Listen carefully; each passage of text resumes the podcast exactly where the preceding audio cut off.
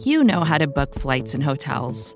All you're missing is a tool to help you plan that unbelievable travel experience. That's why you need Viator. Book guided tours, excursions, and more in one place. There are over 300,000 travel experiences to choose from, so you can find something for everyone. And Viator offers free cancellation and 24 7 customer support for worry free travel. Download the Viator app now and use code Viator10 for 10% off your first booking in the app. Find travel experiences for you. Do more with Viator.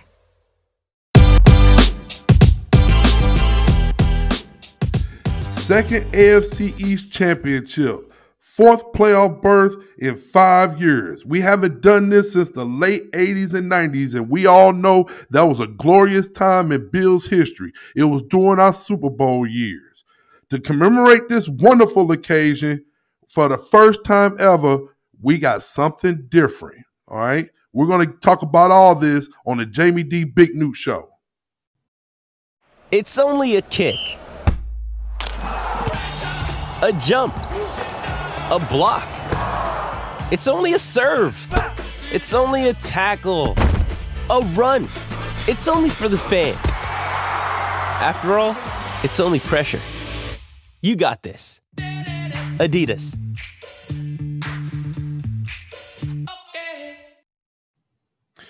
History has a tendency to uh, repeat itself.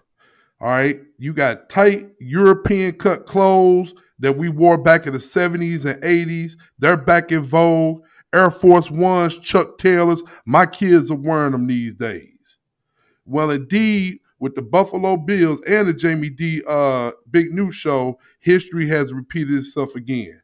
For the second year in a row, we won the AFC East Championship, and almost to the day, our beloved colleague Jamie D'Amico has contract, contacted COVID. Okay, so don't worry, he's doing good. He's resting and quarantining up in Rochester, New York. He had to go up there because his brother uh, had an engagement party. So he contacted uh, COVID. So he's resting and doing well. All right.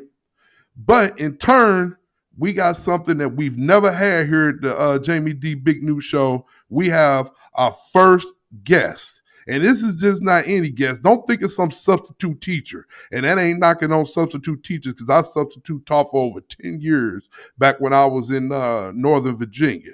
But this dude, he's the guy who basically uh, pays our uh, rent and signs our checks. He's the guy that brought both of us on. He's the guy, Buffalo Rumblings, Anthony Marino. Thanks for helping me out today, buddy. How you doing? Big Newt, it is great to be on with you first and foremost. I hope our man Jamie D is feeling okay, and I'm sure he'll be back in better than ever in no time. I am just merely being called up from the practice squad but it is a privilege to uh, to be here with you today and and talking about our beloved Buffalo Bills. And I'm once again, man, I can't thank you enough for taking the time. And I'm gonna give you all a little insider trade information behind the scenes. Um, when talking to Jamie and we getting our notes together, he was like, "Big Newt, man, I, I don't think I could do it." You know, we were texting back and forth as we always do on Sundays. And he's like, "I don't think I'm gonna be able to do the show, bro." He's like, "You might have to do it by yourself." And I'm like, all right, that's fine. You know, I, you know, take one for the team. Your teammate can't step up, you know, do it. You step up in his place. So then Jamie's the one that does all the production stuff. I'm just the talent. So I had to upload Audacity and all this software. I watched YouTube videos all day yesterday trying to figure out what to do. And so I recorded. And as I told you, Anthony, I was like, I listened to myself and I was like for 20 minutes and I was like, I just can't do it. I like I don't even want to listen to myself this long, man. I'm I feel like I'm just not good at that. So or maybe just self-conscious and nervous. So once again, I can't thank you enough for coming on and, and helping us out. And you're more than just a pitch hitter, man. Hey, you you one of the top talents. Listen, one, you're being way too hard on yourself when it comes to, you know, being able to to carry a show. I mean, listening to you guys each and every week um, and you know, right? We'll get kind of go back and forth in our our DMs and whatnot on mm-hmm. on Twitter, and just how much fun I have listening to you guys. And and honestly, the fact that you and I have never recorded together before, done a show together before, uh, I feel like I've known you forever. and that just says a lot about the great job that you guys do. Real quick, well, thank you again. Real quick, can you run us your resume, man? Tell us about yourself a little bit. Obviously, I know, but to let us uh, listeners, you know, know your resume. Oh, sure. Well, I host Breaking Buffalo Rumblings here at buffalorumblings.com. Really started that show just before the 2019 NFL draft and you know, been working on the site and with all the great guys that do the podcast here for all of us. So it's just honestly, it's a lot of fun, right? And you think about how good the Bills have been, right? It's been five years uh, as of yesterday from when Sean McDermott came on as the head coach. Mm-hmm. Here we are making the playoffs four out of five years. So, you know, I think when we talk about that and just kind of our group and the podcast that everyone does, like yourself, just such a, a talented group that has a lot of fun with it. Um, it's fun to be able to do these shows when your team is good. And as you said, back to back AFC East champions, I'll take it. And that's what I was going to say, man. Because I, I, mean, I don't want to, you know, give your age, but once again, I'm 48 years old, and it's like most of my life. I mean, a lot of the years we were bad, and so now just to have a podcast, man, it just feels like a blessing, doesn't it? I mean, because I, if we were just bad every year, year and out, I don't even think I'd want to talk about us. You know what I'm saying? well, it, and it's so different too, right? Because I live in Albany, New York, so I'm four and a half hours outside of Buffalo, and here mm. you've got some Bills fans, a lot of Jets, a lot of Giants, a lot of Patriots. Obviously, yourself down in Virginia, right? I mean, there's a a great Bills backers group there that you guys are a part of, but it's just mm. different. And this gives us that opportunity to to chat, to interact with each other you know, it's like my wife doesn't want to hear me ramble on about the Bills left and right, and I'm sure yours doesn't either. So, exactly. you know, to to be a part of this, and when you talk about going through the drought, um, you talk about your son Jalen, right? Like mm. Jalen almost only knows the Bills as being good, right? Which you know, you think, and you know, my oldest is 15. As he was growing up, is like, Dad, the Bills are horrible. Why do you like them so much? you know, and it just that's what it is, though, right? It's kind of this new generation of Bills fans that's that's being built, and that's uh that's a pretty cool thing. Yeah, that sounds good. I did not know you hail from Albany, New York. Did you grow up there? No, I grew up in Rochester. So, okay. you know, just about an hour outside of Buffalo. And right. you know, my my high school years was you know the the Super Bowl era, right? So, right. You know, you grew up and and being a part of that and just seeing that kind of euphoric nature, right, of Bills fans and being a part of that Western New York type of community.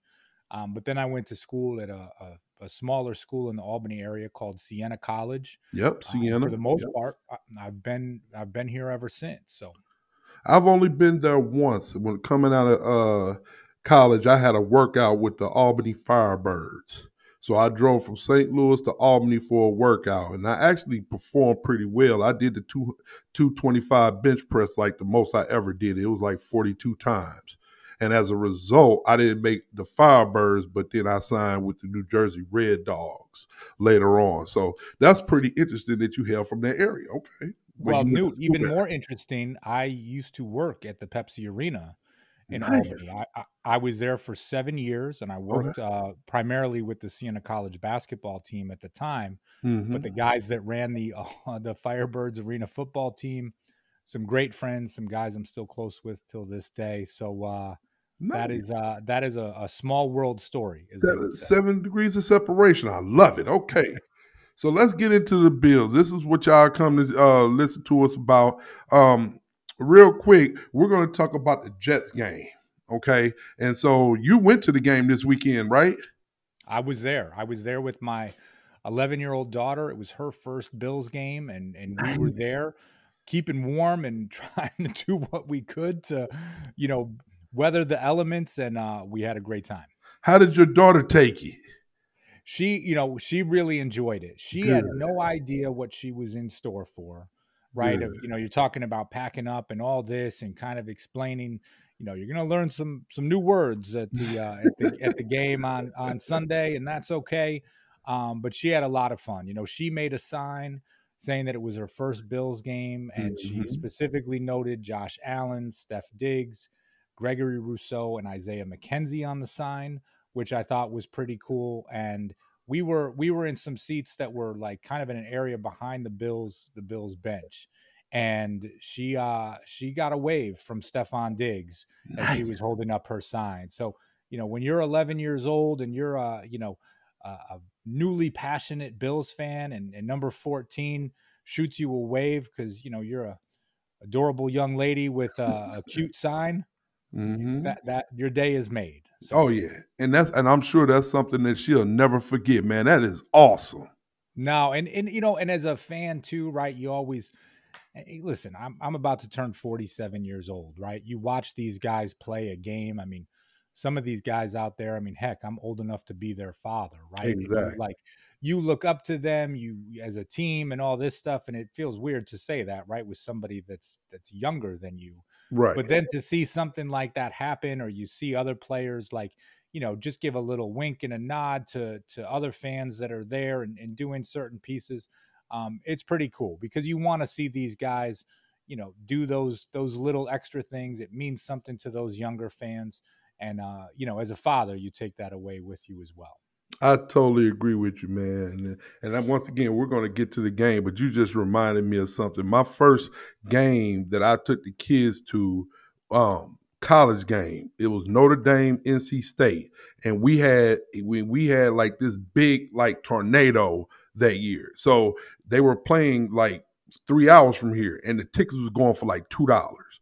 But it was like a tornado that came through like the day before.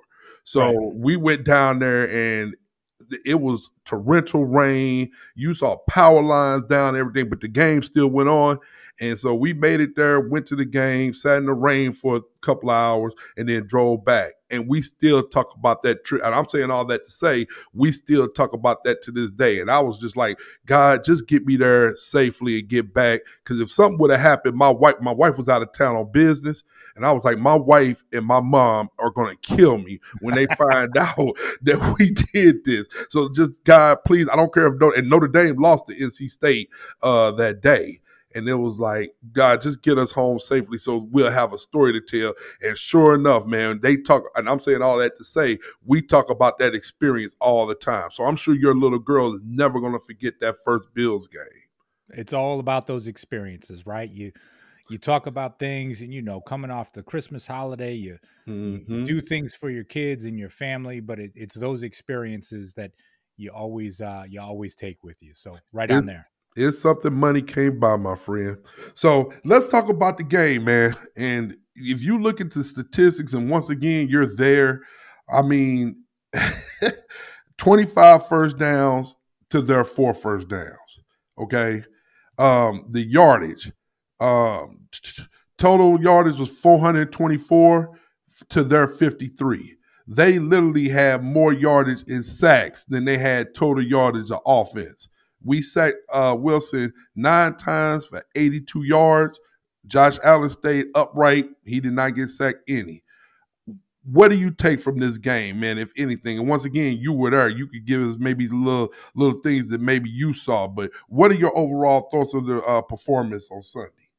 Yeah, I mean, you look at it right, and you talk about all of those statistics, and it was a dominating performance by the Bills, but yet we found ourselves right in what was it late in the third quarter whatever it was i mean it's 13 to 10 and you're just like my gosh like one Matt Haack and just his punting woes was you know putting the jets in good field position more than you needed to but it's just like the bills are dominating this game in such a way it was nice to see them get those two tds in the fourth fourth quarter because Mhm. one you just wanted it to be a, you know convincing right heading to the playoffs but also two you just take a step away of just like you, you don't want this to be a game right to win the afc east that you feel like you just survived it like you wanted to put the jets away and they were certainly doing that with the play it never really felt like the game was you know in any sort of doubt but you, know, right. you see enough fluke plays you see a, a you know a punter bobble the snap and things like that that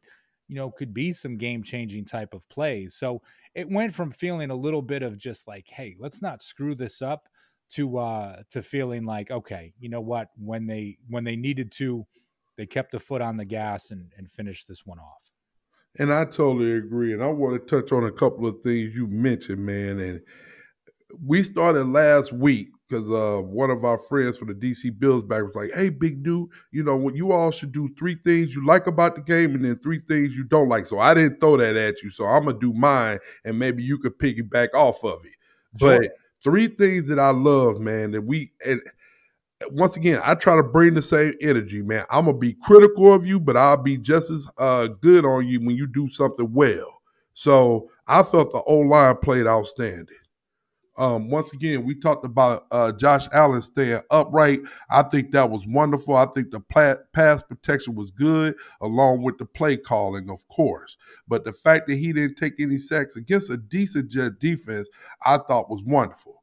Then, secondly, with the offensive line, our rushing offense. Once again, we ran the ball for 33 times for 170 yards. All right, Motor Singletary, man, he looking like he wants to be the man for next year. I tell you, I would have said about a month and month and a half ago, I would have said we need to go running back and get rid of uh, Moss and him. But since he's turned it on, man, who would have thought that at the end of the regular season that Motor would be top 16 in rushing in the whole league? What do you think about that? Listen, it is uh it is one of those, and I remember I did a podcast at the beginning of the season and just saying like, oh man, the Bills are in the off season. Sorry, like in you know saying we've got to have a little patient with these third year players. And Devin Singletary was still kind of that guy was a little ho hum about, right? Like I was expecting more from Zach Moss. Singletary, I wasn't just seeing it. Even early this season, where he was, you know, putting the ball on the ground more than you would like to see. Mm-hmm. And whatever it was that happened, and and I I fully believe this too. And Newt, I know you're a basketball guy as well, mm-hmm. but sometimes when you you know you think about a shooter in the game, it's hard to like go into the game off the bench, put up a couple shots, get hot, and get into any sort of a rhythm. And I feel the same sometimes when it comes to running backs, right? Like you've got to show some trust in them, continue to give them the ball, and just say like we're going to let you work work through this. You know, you're not not everything is going to be a hit, right? You you've got to keep going, keep going, keep going. And the decision that they made to say this is our guy, right? This is our top running back and he's going to get the majority of the touches. I think it just gives him the opportunity to play through some things. If you have a bad run or if you get stuffed at the line, you're not coming out of the game for the other guy. And it's paying off for the Bills right now at honestly the time of year when they need it the most. Man, hey, I'm totally on board with what you talk about. I'm picking it up what you putting down, buddy. I totally agree, man. And and to have the running game, man, I tell you, it, and I'm gonna talk about this in the negative things, but to ha- be able to lean on the running game and chew up that clock, especially in a ground out game like that, it speaks wonders. So the second thing I put it was defense. We mentioned earlier nine total sacks for almost 80 yards. Okay our defense came through in the clutch situation, man. Mario Addison, Jordan Poyer both had two apiece. Ed Oliver, a sack and a half, and then Milano, Boogie Basham, and Epenesa all had one. And, uh, and Jerry Hughes had the uh, half sack to total nine total sacks for a defense that we're really not known getting to the quarterback, man. So what do you think about that?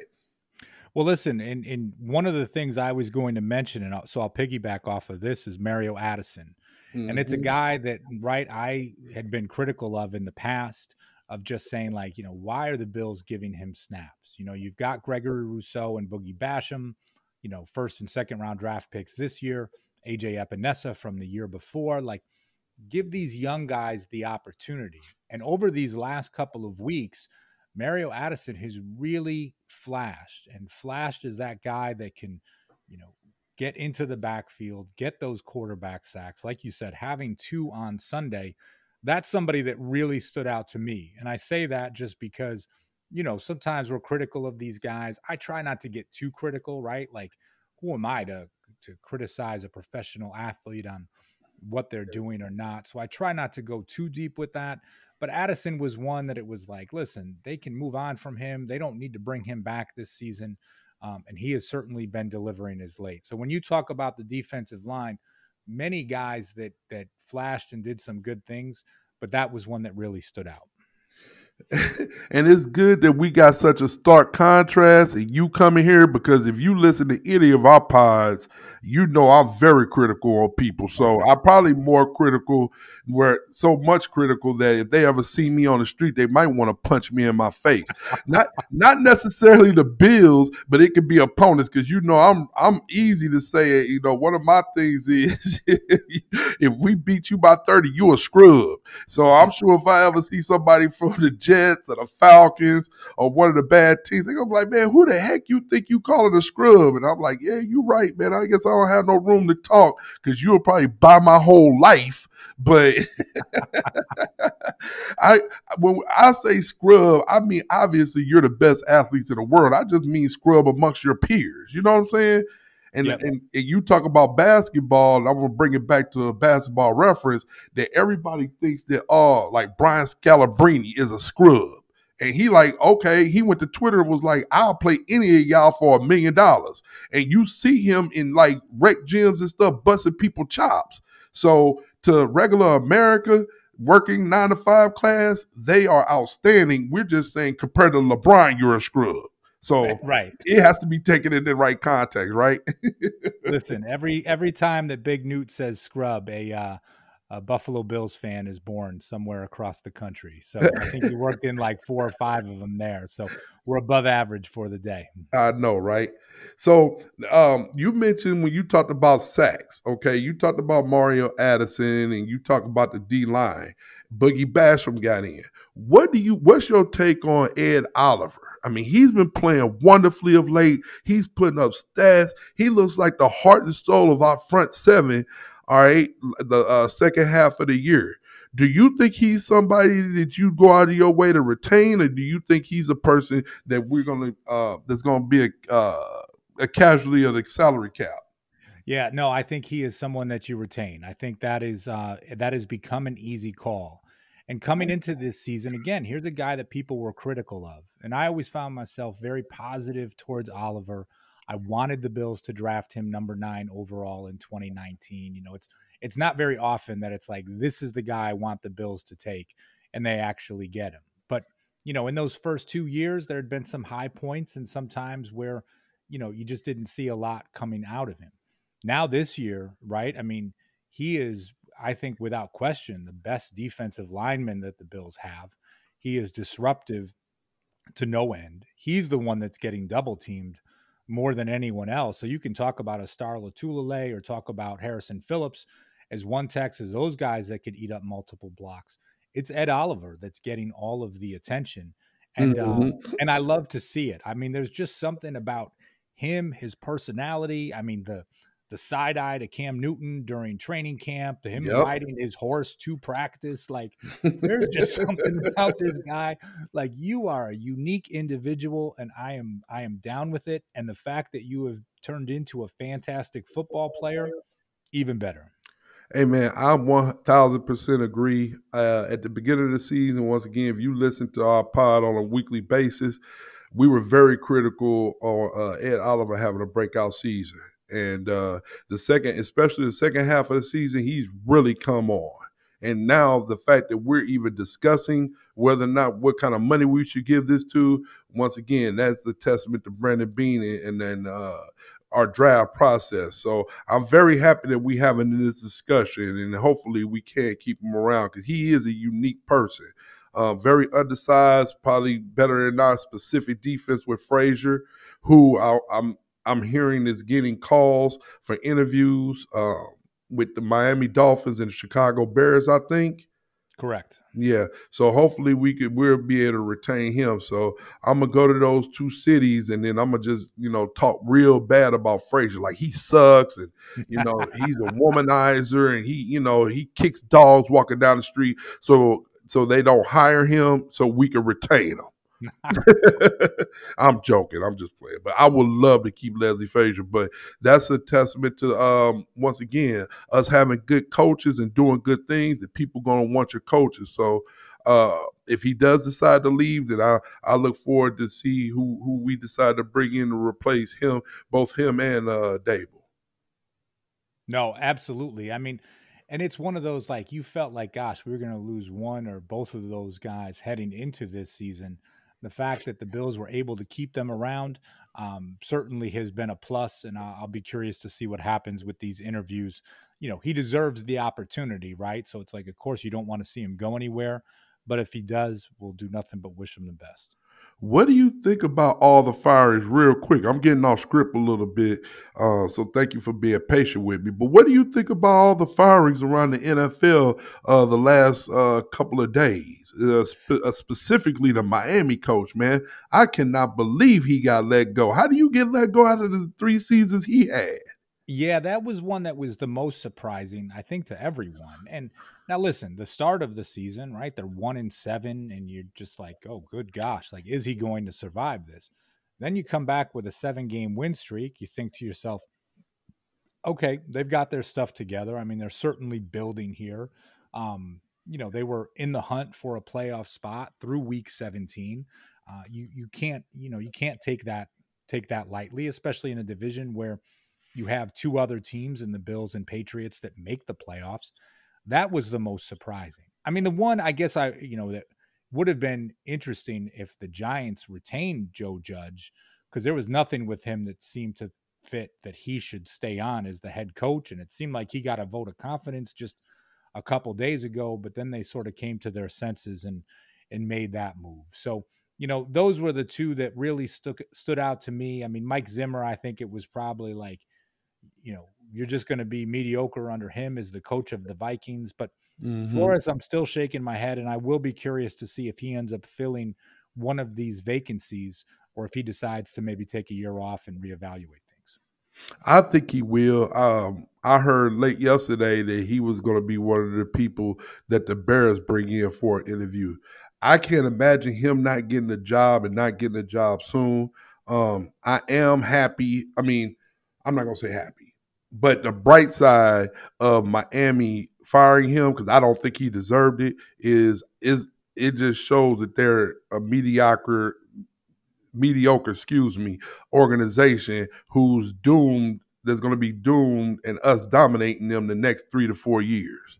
But they now they're going to get it right. Now Miami's going to interview Brian Daboll so that's the one part with this that it's just like I, you know, of them doing this, I agree, right? It, it, can be taken a step in the wrong direction, right? But if they take the offensive coordinator for the Bills, um, I'll be a little salty about that. I know, right? Yeah, that's a. I didn't even think of it that way. Yeah. Hope, well, once again, hopefully Daboll and uh, Frazier don't leave. So, um, so the third thing, getting back to the list, my shirt. So after we won the game, I quickly went on to Fanatics and Fed, uh, FanEdge.com and ordered my AFC East Champ T-shirts. Well, at least try to see what they had available. And so, to my surprise, they have these new shirts, and I don't know if you saw them. It says "Bills, we run the East." I right? Okay, so and I saw I saw that for Dallas also. So I don't know if that's what all the shirts uh, for all the uh, division champs say, but I was like, I was pleasantly surprised. I was like, okay, a little slogan, something different to go in my paraphernalia, and then what the bonus was was their Nike t-shirts. So you know so, you're getting something good. Yes, even though it costs $45, which is totally ridiculous in this day and age for a t-shirt, at least it's a name brand t-shirt. And then guess what on top of that? They, they have, have 4X, they have 4XL. They never have 4XL. So I couldn't, I was fumbling my phone, fumbling my credit card and my wallet trying to enter it in before it hurried up and left. And sure enough, they were sold out within an hour. That is crazy. That is crazy. so whenever the big man sees something in his size, he got you know most regular people be like, oh, you know, to purchase, they go to the store, go to the mall, and see something online. Well, let me sleep on it, and then if I want it tomorrow, then I'll get it. But with the big man, if you see it, you got to get it right there because you come back tomorrow, I'll probably be gone. No, I'm with you. I'm 100 percent with you there. Yep. So that's that's my uh three takeaways that were positive. Now let's real quick get into the negatives. And you mentioned it earlier. Matt. Oof. Okay. He was terrible. and I'm gonna I'm gonna dump on him a little bit, man, because even the kickers and special teamers can catch it here on the Jamie D Big Newt Show. All right, he was atrocious. Um, on fourth downs, we punted, and I get it. He hasn't had any work for two and a half weeks. I understand, but you have to be prepared when the number, number calls. Now I know it's a little cold, a little frigid, but to have his punts that he did and put our defense in harm's way like he did is practically unacceptable. All right. Uh, Chris Berman said on NFL primetime later that day, and I love the quote. Now, you know us, we have to cite uh, other people's work. One time is an accident, two times a trend, three times is a problem. He performed so bad, I thought we were going to cut him on Monday and have tryouts on Tuesday. I'm honest. I, if you would have talked, I'm texting James, I'm texting all our group chat. I thought we were going to cut him, right? So I kept hearing that, yeah, you know, we keep him around because he's a good holder, and that's the only reason why, you know. But to see what Corey Bojorquez is doing this year is like, hot, man. Come on, you got to help me out, bro. But here's the thing: Corey Bojorquez is still having issues as a holder mm. in Green Bay. And we've seen the issues with Mason Crosby. We've heard about that before. Matt Haack, right? And I know everyone says, like, a holder, what are you talking about? Mm-hmm. But for the mm-hmm. Dolphins, their kicker last year was all pro. This year, he is near the bottom in field goal percentage made. So it's a it is a bit of a trade-off, right? Where you're just thinking to yourself, like, good gosh, man, you you just can't do what you did on Sunday. Like, can you just do be mediocre, even, you know, from that from that perspective? but the holding uh, it, it certainly is underrated i think it's one of those things that right we can scoff at as fans and say like oh my god how how difficult is it to be a holder but when i see right. that situation in green bay and i see it in miami and mm-hmm. i see how well tyler bass is doing um, I, i'll put more stock in the holding but the punting i hope it was just a little bit of you know you you got a little bit of the yips I think he had, you know, uh, that stretch, right? Two horrible punts, then the bobbled snap, and then was able to recover after that, um, having one down at like the two yard line. So let's just hope it was a little bit of an off afternoon. And uh, again, right, just be mediocre. I don't need you to be the best punter in the league. Hopefully, the Bills are punting like once or twice a game, which we've talked about before. So, um, but I am I am with you. And the fans, right, for where we were sitting, uh, it it it looked horrible. Like you know, sometimes right. you're watching you're watching right. on TV and it's like, oh, did it look as bad in person? It looked worse, and uh, it was just bad. So hopefully he can turn things around heading to the playoffs. My question to you, and I'm I'm glad that you was at the game because we only see this stuff on TV. You get a limited view. At the sound when he did finally get the punt right, everybody cheered like we scored a touchdown.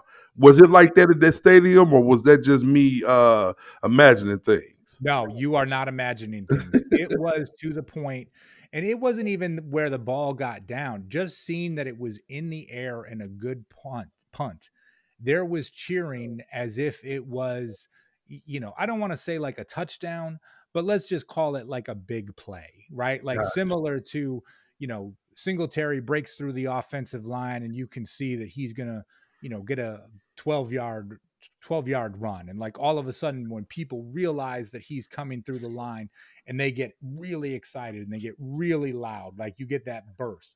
It was like when the ball came off his foot and you could just see the trajectory of like oh this is a good punt. It could have gone through the end zone and people it, it wasn't about where it was downed. It was just the fact that it was going straight and it was going in the air and in the direction it needed to and people were uh, again celebrating like it was a you know a big first down. It felt like the celebratory cheer and i don't know if your your children do youth sports and i always reference my kids playing sports. When the kid that don't ever get to play comes in and, and look listen to what i'm saying i lo- i'll be the first one jumping up and down and stomping in the stands on the sideline. But when the kid that never gets a score scores, like the last person on the bench, and everybody goes crazy, that's what it felt like. You know, and then like, well, for youth sports, that's cool. High school, that's cool.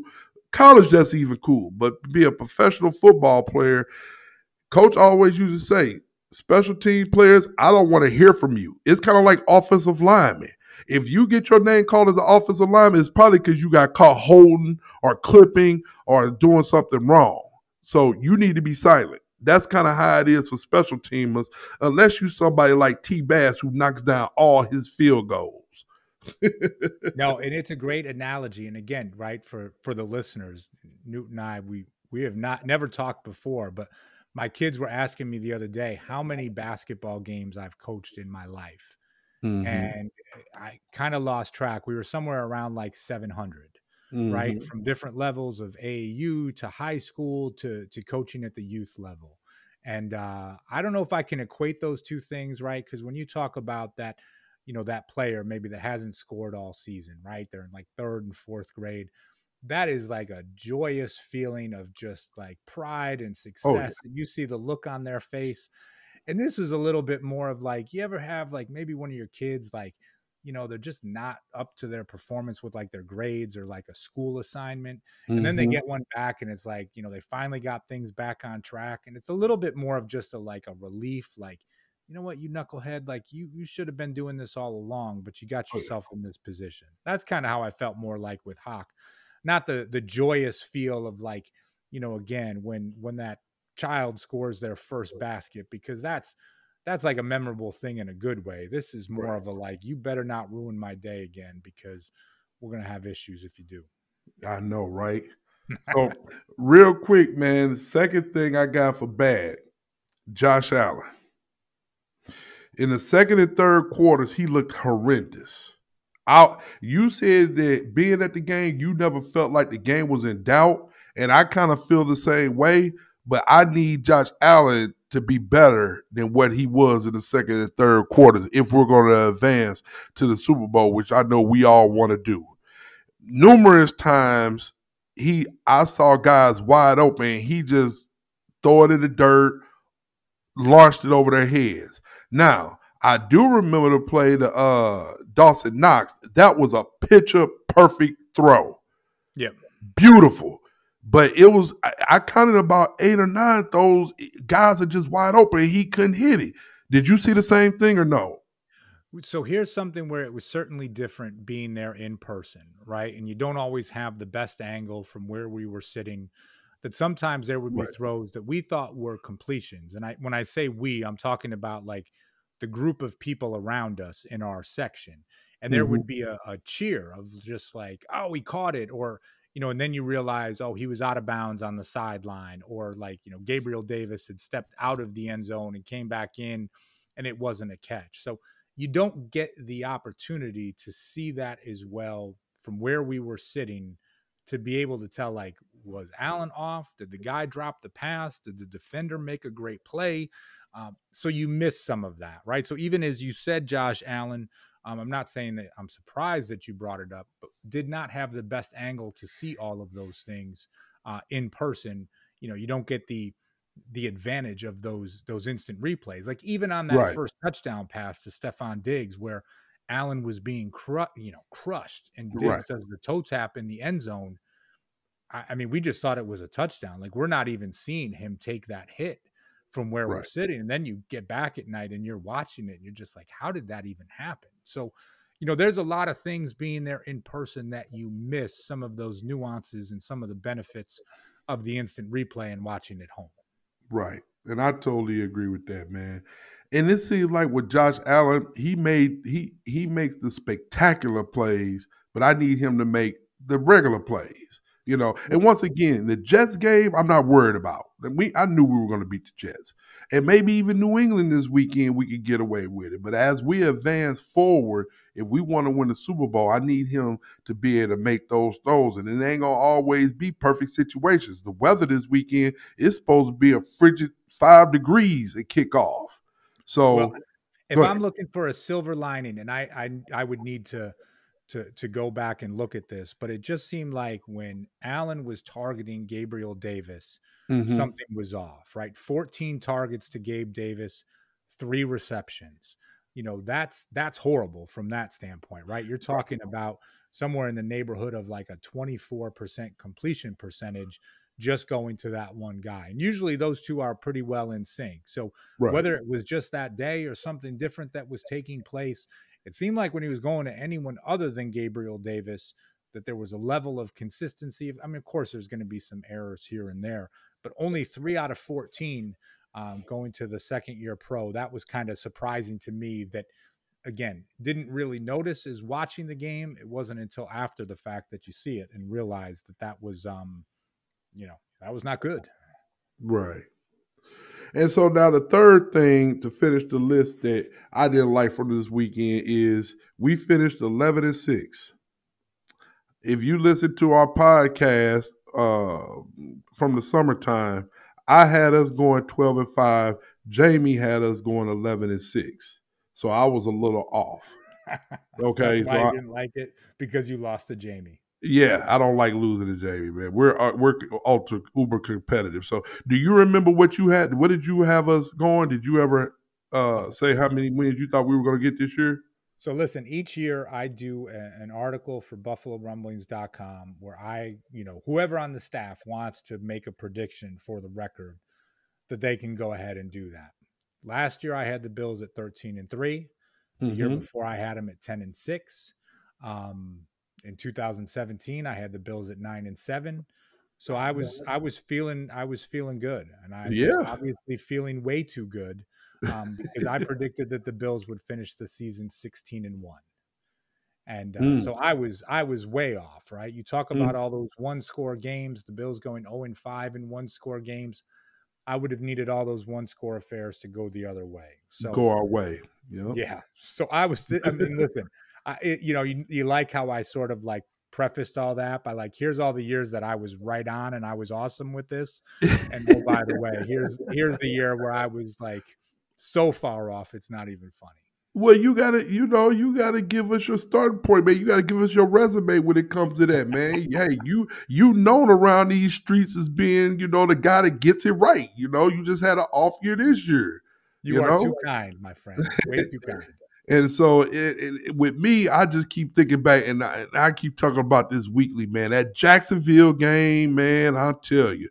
And what about Jacksonville, dude? You see Jacksonville knocked off, and I'm not talking about skeeted by. I'm talking about handed the Colts, who needed that game to make it to the playoffs. They handed them an L. I can't believe it. I was shocked. I was shocked because you just, you know, it's one of those pieces. And, and again, everyone had their different feel of like what they wanted to see happen. Oh, I want to play this team or not this team or not that. But there seemed to be Exactly. a consensus based on what the Colts did to the Bills this season that it was just like, yeah, I don't think we want to see them again. And it's just, Right. but oh, wait, they got to lose to Jacksonville. That's not going to happen. Um, and you know what? The Jaguars came through. So, I mean, listen, the way everything played out, it's like whoever you go up against is going to be a good team. But uh, to not see the Colts there and Jonathan Taylor, I'm, I was okay with that. And like I mentioned last week, uh, I told Jamie, I'm not a person, I don't like division games in the playoffs unless it has to be. I feel like if it was up to me, that we would not be playing New England. We would be playing somebody else. They, if it's a division game that you're supposed to play, then switch it. You know, I just think that you shouldn't have to play somebody for a third time to advance unless both of you all already won a game. Um, but in this situation, yes, I agree with you. I would much rather play the Patriots than play uh play the Colts.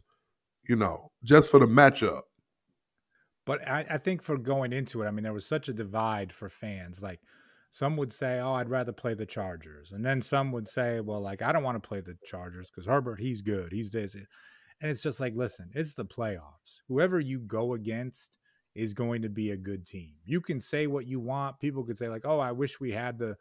The mm. Raiders, and it's just like, well, listen, the, the, Right. the Raiders are capable of doing things, or oh, I wish we were playing the Steelers. Like, I don't know if I want to play that defense again. You could just see TJ Watt like terrorizing Spencer Brown for four quarters. And I like what mm. Spencer Brown has done, but it just oh, eh, there, there's no there's no right answer. There's no one you want to play in the playoffs. Like that doesn't eh, that that, that they're all good football teams, right? So like you're either mm-hmm. going to play this good one or that good one and and obviously we're playing a good one on on Saturday and and one that had tormented us for about two decades. So I can understand from that standpoint where Bills fans would be like, I don't want to play the Patriots because I'm just so sick of them. And if the Bills lose, then I got to hear it all over again. Um, maybe maybe that one's hitting a little bit close to home for me, but that's uh, that's where I'm at.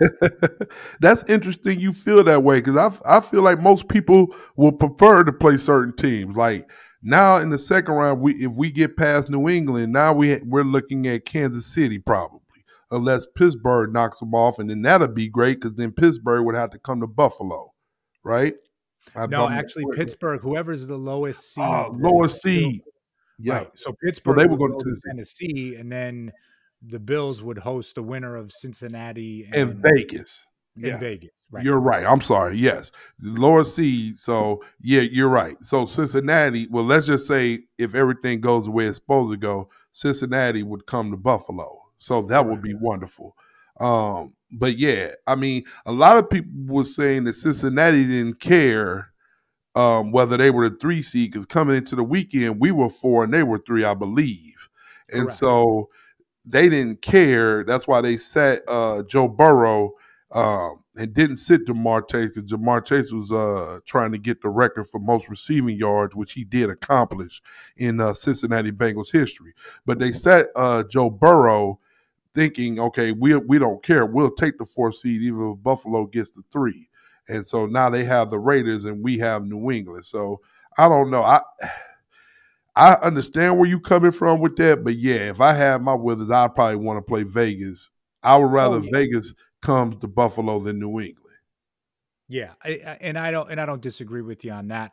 I guess my piece is right. You're almost thinking like, oh, it'll be better if we're the three seed because then we'll play, you know, we'll play the six seed, and it's like, well, yeah, you got the three, and now you're playing the Patriots, and they're the four and they're playing the Raiders, like you know, you could have in your head this is the perfect scenario and it doesn't there is no perfect scenario, right? Like it's not exactly going to work out and just you know, you're going to have to beat good teams if you're going to make yeah. it to the Super Bowl, so might as well start with the Patriots. And I feel like that's the coaching you talking. Like, hey, I don't care who we play.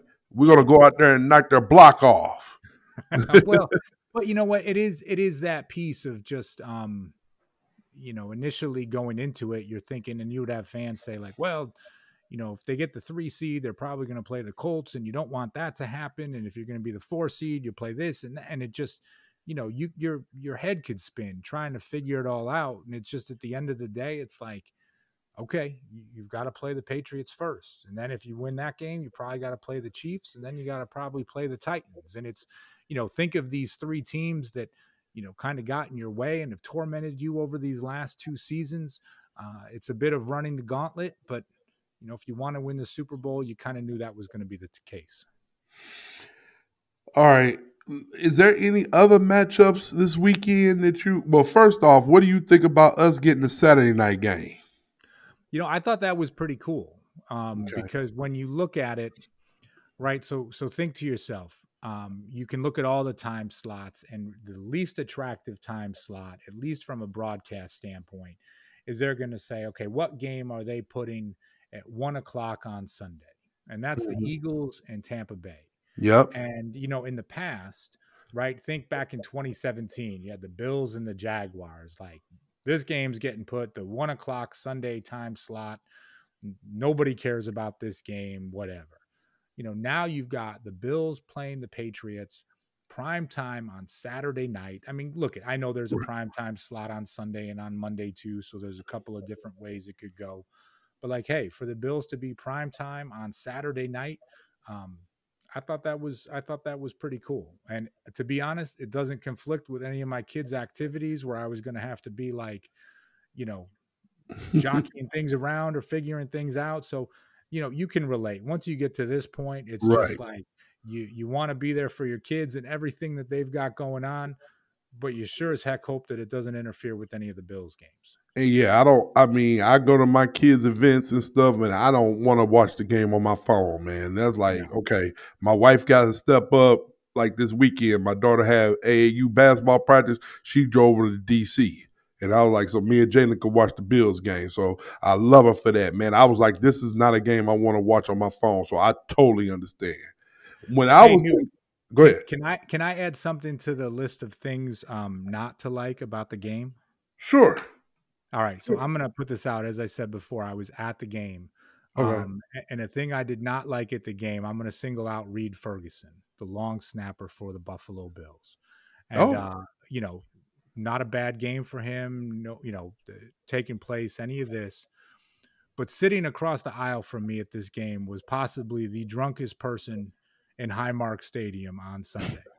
Oh And wow. early early in the game, this guy yelled out to Reid Ferguson, and Ferguson gave him a wave and kind of a nod and like a thumbs up to this guy. Okay. And for the remainder of the game, this guy shouted, Ferguson, Ferguson, for four quarters straight, trying to get Reid Ferguson to wave to him again. So on the list of things that I don't like, I have a small bone to pick with my man Reid Ferguson, who of course love everything he does for the team and in the community, and he's fantastic. But it was just like maybe if Reid. Ferguson didn't wave to this guy in like the first 15 seconds of the game, we wouldn't have heard his name shouted out for like the next three and a half hours on just repeat over and over and over again. So when you were saying like things you don't like, I'm like, uh. listen, it was a great weekend, a beautiful time with my daughter and friends and, and all this and that. But you go through with it, it's like, you know, it's really not with Reid Ferguson, but just with Reid Ferguson's number one fan who was just screaming his name. No, over and over and over again. you got beef with Reid Ferguson. You're saying that he should have just blew blew him off, man. So bad for you, Reid he did Ferguson. the right thing, right? It's like Reid Ferguson, you're there, someone's shouting your name. It's like, you know, you got all these people screaming for Stefon Diggs and Josh Allen. Like, Right. hey, I'll you know, I'll give you a thumbs up. I'm a good guy. Like, follow Reid Ferguson on online. Like he's always engaging with fans about grilling and smoking meats and all this type of stuff. Like he's a good dude. But it was Mhm. just, uh, you know, I was wondering to myself driving back. I'm like, if Reid Ferguson never gave that guy the thumbs up, I, you know, that would have been okay too. You would have had a more enjoyable experience with your little girl, man. I feel you, man. But and I know it's of those fun, fun stories that I get to share with you. So I'm glad you did right here on the JBD Big Newt Show, man. I'm looking at the time, and I know this is in the middle of your business day, man. So we're not going to be able to touch on some of the other things I want to talk about, man. So we'll wrap it up. But uh, once again, I want to thank you for coming on and helping me out. But before we go, I just want to mention, man, I got to send a shout out and congratulations to my boy Kirby Smart. National championship, go dogs, UGA upended uh and took down the dynasty, took down the big dog, you know, Alabama Crimson Tide and Nick Saban, who was very humble post game, man. And, I- and it was surprisingly to see that, man, because people always talk about how harsh he is and just like Bill Belichick, but he was very humble in defeat. Um, he took blame and took it away from his star quarterback and linebacker. So if you haven't seen that, go to YouTube and check out his post game, man. So kudos to him.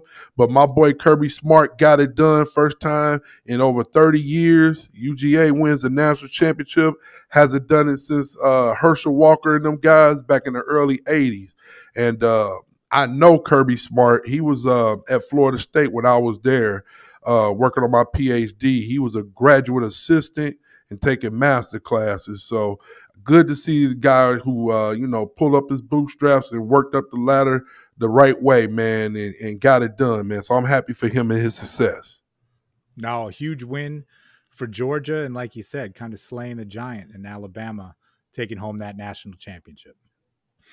Once again, my friend, thank you for coming on, helping me out, man. Maybe you can be able to come on some other time when Jamie, once again, when Jamie comes back and we can do all three of us, man. It's been fun. No, it's been a blast. It's always a pleasure to catch up. And is this the part where I'm supposed to ask you to take us out with a song? Yeah, but I was thinking about doing something different, man. Maybe I give the hey, hey, hey, hey, and then you give it to me, you know? So maybe we should do the South song. What do you think? Listen, man, I, I'm not cut out for that. So this is this is your show. Oh, So this is all me? Okay. all you. Well, once again, second time in a row, we won the AFC East Championship. So this was a big win. So I give you the big win shout song. Hey, hey, hey, hey. Shout out to Sal Capaccio, man. We'll see y'all next week. More to dos, less time, and an infinite number of tools to keep track of.